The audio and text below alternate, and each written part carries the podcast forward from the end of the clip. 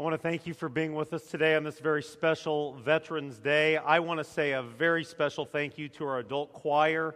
What a great way to honor all of those who have served. Give the choir a hand. Thank you very much, choir.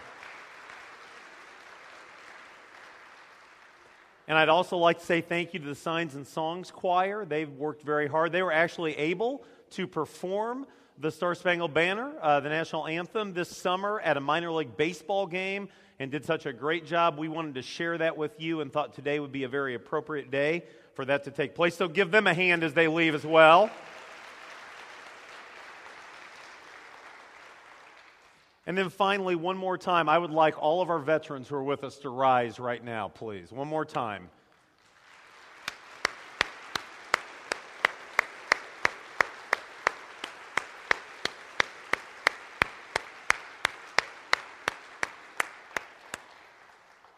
It's uh, not very often that Veterans Day falls on a Sunday. It happens every five, six, seven years, depending on how the calendar falls. And every year we do something around this time to honor our veterans, and that's appropriate that we do that. But when Veterans Day falls on a Sunday, I, I just personally am passionate that we need to uh, observe our, our, national calendar and, and try to learn life lessons that are in front of us.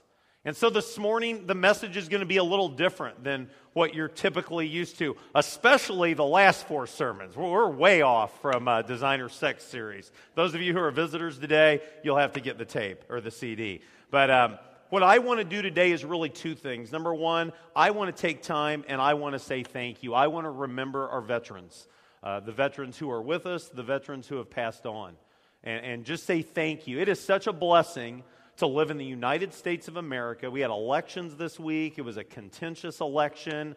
Uh, some of you are smiling, some of you are frowning, but what you didn't read about was rioting. What you didn't read about was out of control violence.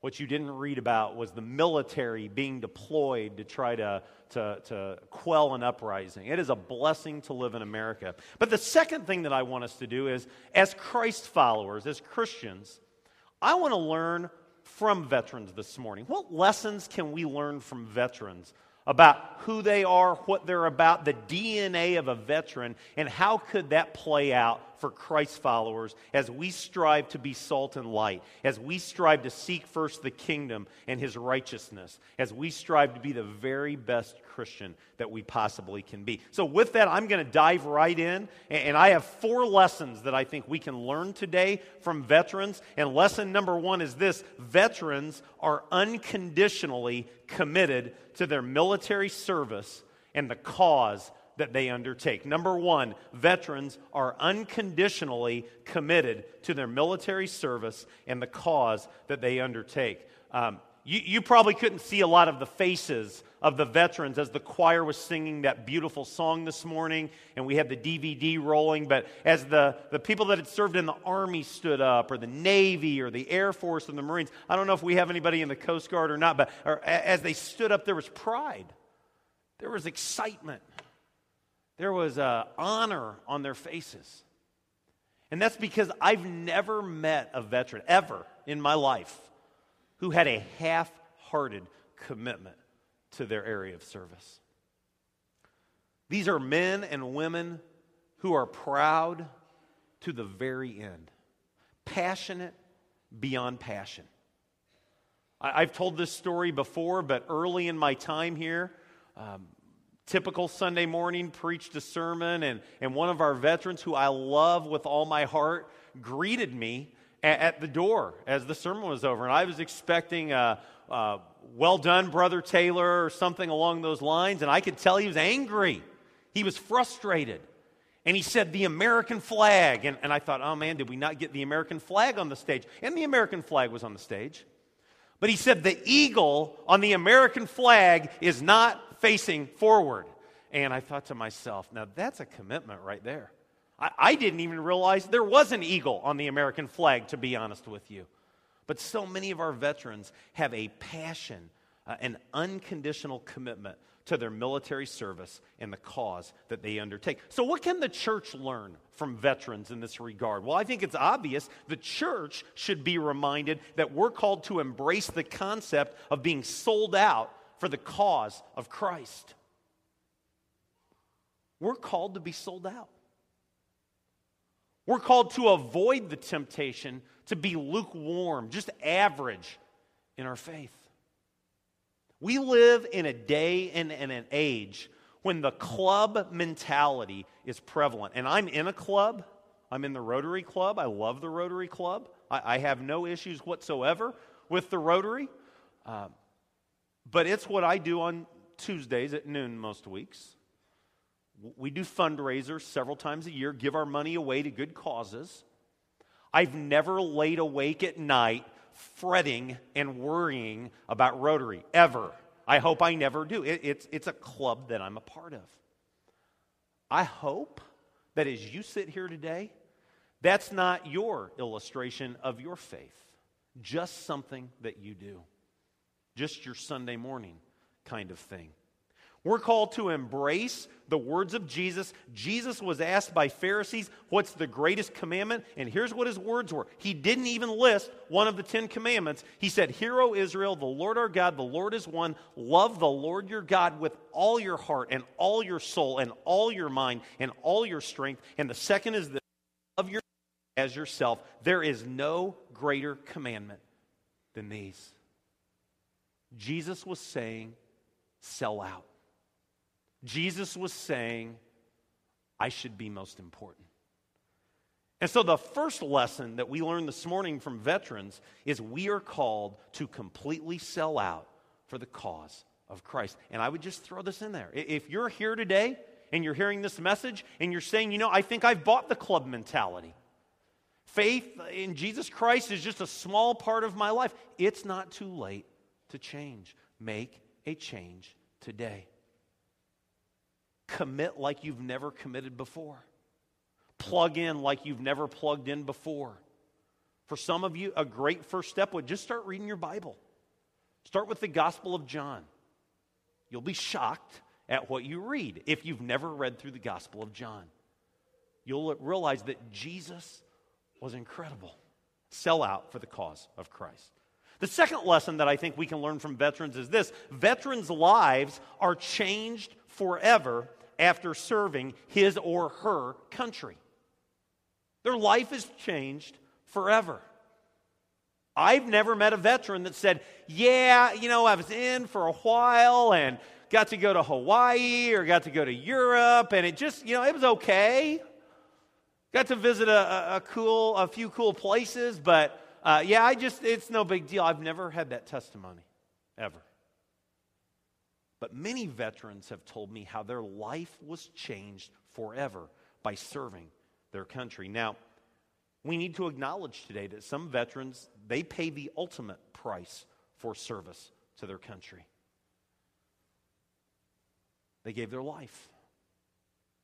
And we shouldn't forget. We need to remember. But even veterans who serve for four years or for eight years or however long their term is and and they come home and they plug into what we would call normal life, everyday life, they're changed. They're changed forever.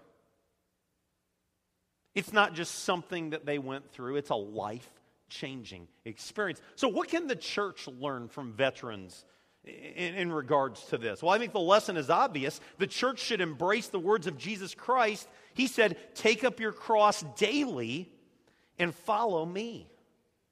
Take up your cross daily and follow me. So much of life today, have you noticed this, is about saving our life or making our life better. When I come to the office every day, someone is here walking the halls or the, the, the family life center of our church or the sanctuary. They're trying to make their life better. And that's a good thing. Keep doing it. By the way, if you need to exercise this winter, your doctor said get out and walk a little bit, come on up. The, the building's open uh, Monday through Friday. We'd love to have you come and walk. That'd be great. We're told to eat right. So we don't go to the all you can eat buffet anymore and, and pile our plates high and go back two and three times, do we? Some of us still do. We're not supposed to, are we? We eat rabbit food, right? I never thought it would be a time in my life that I would eat salads. I'm a rabbit food kind of guy now because we want to be healthy. We want to save our lives. But, but catch the contrast here. Jesus says, if anyone's going to come after me, he must deny himself, take up his cross daily, and follow me. You know what Jesus was saying when he, he said, take up your cross every day, take up your cross daily? He wasn't saying save your life, he was saying lose your life.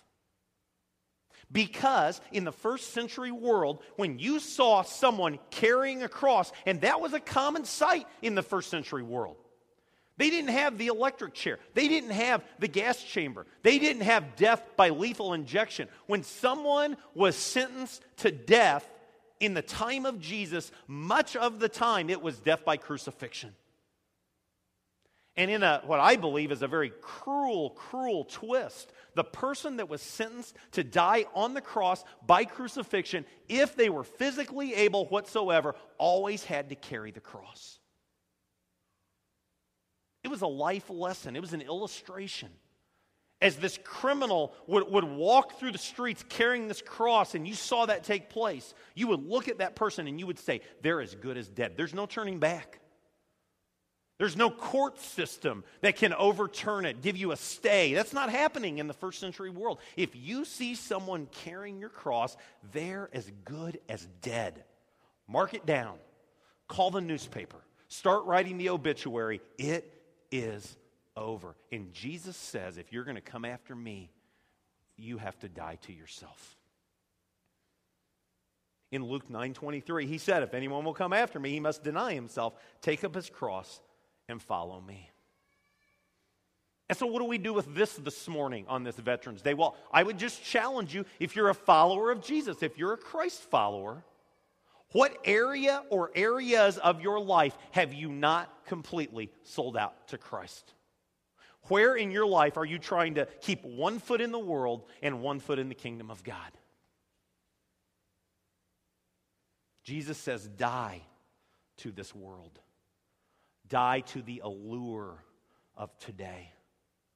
Take up your cross daily and follow me. Lesson number three veterans enjoy and embrace a community of encouragement like almost none other.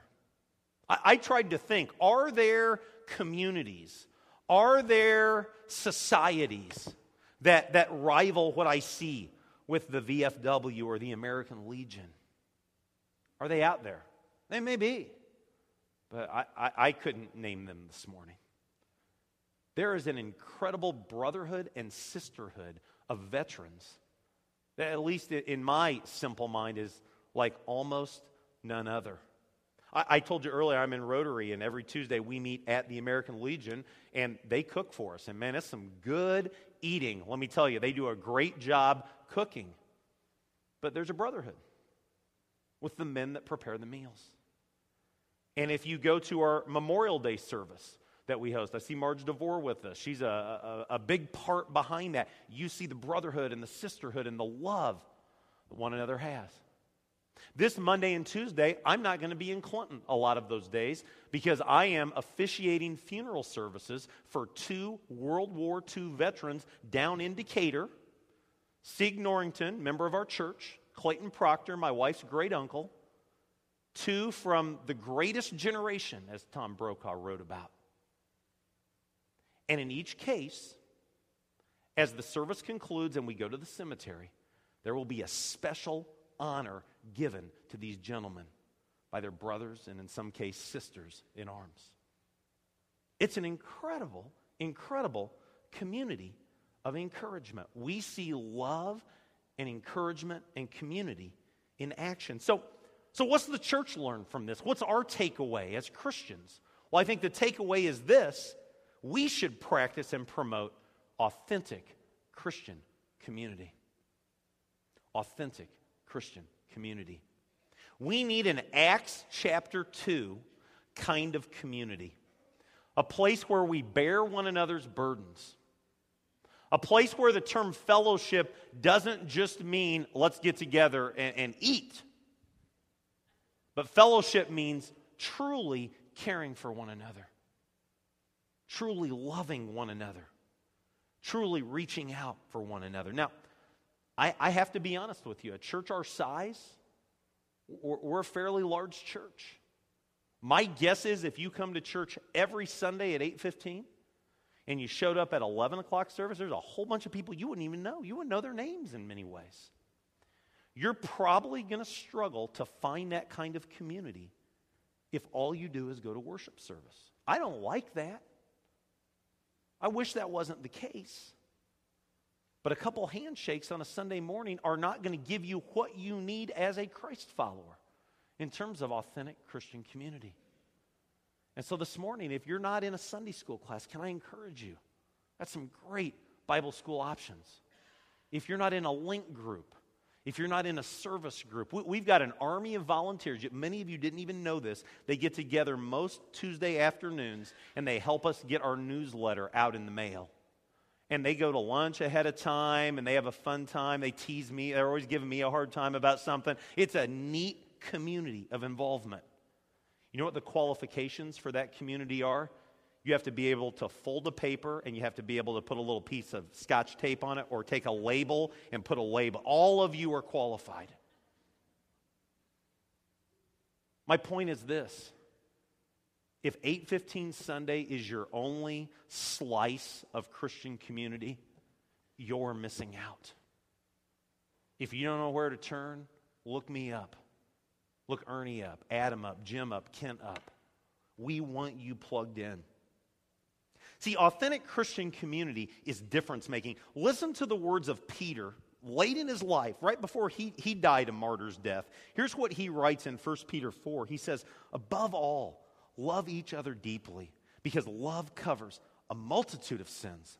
Offer hospitality to one another without grumbling. Each one should use whatever gift he's received to serve others, faithfully administering God's grace in its various forms. Now, if anyone speaks, he should do it as the one speaking the very words of God. And if anyone serves, he should do it with the strength God provides, so that in all things God may be praised. So that in all things God may be praised through Jesus Christ. Peter's encouragement love one another deeply, offer hospitality, use the gifts that God has given you, administer God's grace. That's a picture of authentic Christian community. I've got one final lesson that I think we can learn from veterans, and here's my observation veterans understand that every role in the military is an important and needed position of service. Now, I need to tell a story on myself this morning and I want to keep it between the 300 of us if we can. But I have a, a, friend who is a minister who was in the Army, Ed Bacon. Some of you know him. He was preacher up at Wapella Christian Church. And he served from 1986 to 1989. He served in Germany. Now, this was not wartime, this was peacetime. And he was a chaplain assistant. And uh, myself and another one of uh, our friends, for, for many years, would tease Ed. We would make fun of him that, um, that he was nothing more than a glorified chauffeur. Now, some of you are already getting mad at me. I can see it coming in many ways. And we would kind of bust his chops in many ways. And, you know, he, he would uh, maybe embellish a little bit what he did in service to his country. And there'd be this give and take going back and forth. Well, we had this conversation at, at one point in, in, the presence of a, a, a veteran, uh, an older member of, of, uh, of the human race. I think he was in his 60s at the time, and, and a wonderful, wonderful Christian man. And he wasn't laughing at all. And he got right up in my grill and he let me know chaplain assistant, general, whatever it may be, every role is important and every role is needed. And I needed to knock off the funny business. That's a quote. And it just reminded me I'm just trying to have fun with a friend, by the way, but it reminded me that, you know what? Every role does matter. Every role is important. It doesn't matter if you're in the Special Forces unit or if you're cooking on, on, a Navy ship, you're making a difference for your country. So, so, what do we learn as Christians from veterans in this way? Well, I think we are reminded that we should practice and promote what we call every member ministry. And again, if you're here a lot, that's not a new phrase. We've thrown that out. In fact, on a Wednesday night, I think three weeks ago, we studied every member ministry in depth and kind of the biblical roots of it. And, and the idea, if, you're, if you are a visitor and you're not a part of our church or the independent Christian church, we don't believe that I'm a better Christian than you are just because I have the title minister of preaching and teaching. We don't believe that our elders are, are better Christians than, than people who wear the label of Christ follower. We're all in this together, and we're all called to be involved in ministry. And so, again, I say to you if you're not plugged in, if you're not serving, we have some incredible difference making ministries at FCC, and, and we want you to be a part of at least one of them. For instance, every Monday and Thursday from 1 to 3, we open our food pantry to the community. 300 families a month potentially make their way through those doors. And we need help at times other than just one to three. We have people like Bob Cox. I don't know if Bob's here today or not. Um, he is a machine in going and picking up our food and delivering it. He's a tireless, tireless worker. And at some point, Bob's going to say, I, I, I can't do it anymore, or I need to scale back. We need people like Velma and Connie, and I shouldn't have started naming names because I'm going to forget names, but we, we have so many people that come up here and help put the boxes together. Barb Baker's ministry that, that she is overseeing does an incredible, incredible job. And there's room for you. What about our children's ministry? I can't tell you the number of times I'll meet with couples that want to get married at our church, and they will say their connection with this church was agape land, or youth groups, or Sunday school, or VBS.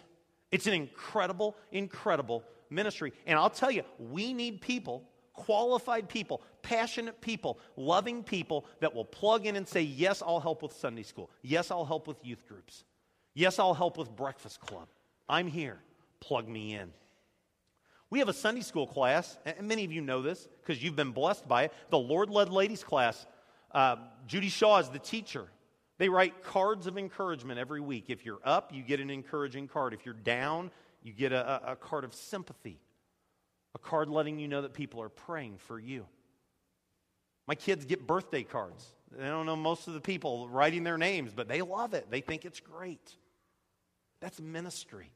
It's ministry that impacts, it's ministry that makes a difference. Listen to Romans 12. Here's what the Apostle Paul says He says, Just as each of us has one body with many members, these members do not all have the same function. So in Christ, we who are many form one body, and each member belongs to all the others. We, we have different gifts, he says, according to the grace given us. And then he says, If a man's gift is prophesying, let him use it in proportion to his faith. If it's serving, let him serve. If it's teaching, let him teach. If it's encouraging, let him encourage. If it's contributing to the needs of others, giving, let him give generously. If it's leadership, let him govern diligently. If it's showing mercy, let him do it cheerfully. All of you, if you are a Christ follower, you have a gift God has given you. Don't stay on the sidelines. Use your gifts for the glory of God. And you know what will happen?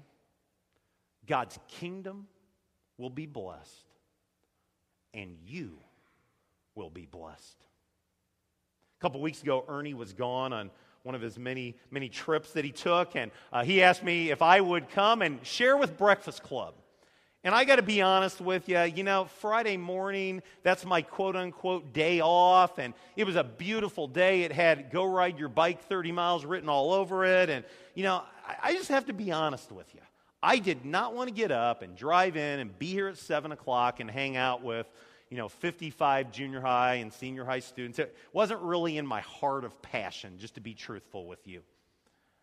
And uh, it ended up being maybe the highlight of that week for me in many ways. I actually I sat there and I thought, you know, shame on me. These kids come every Friday morning at 7:15 before school to eat and hear God's word proclaimed. Shame on me that I didn't have a better attitude about that. But as I drove away that morning, I, I was blessed to be able to start my morning with 55 teenagers. When you serve, you are blessed as well. So, what's the bottom line this morning? Well, the bottom line is this the temptation on a day like today, Veterans Day, is to simply say thanks. And we do say thank you To my veterans, I, I hope you've heard us say, we thank you for your service. We thank you for the difference that you have made. But this morning, we strive not only to say thank you, but to learn life lessons that help us better fulfill our purpose as a church, not for our glory, but for God's glory. Let's pray. God, thank you for today. And I thank you for this very special day. And it's my hope and my prayer that as we move forward, we will continually look for ways that we can be better followers of your Son, Jesus Christ. We love you, and it's in your name we pray. Amen. And we hope that's your prayer this morning is that you can be a better follower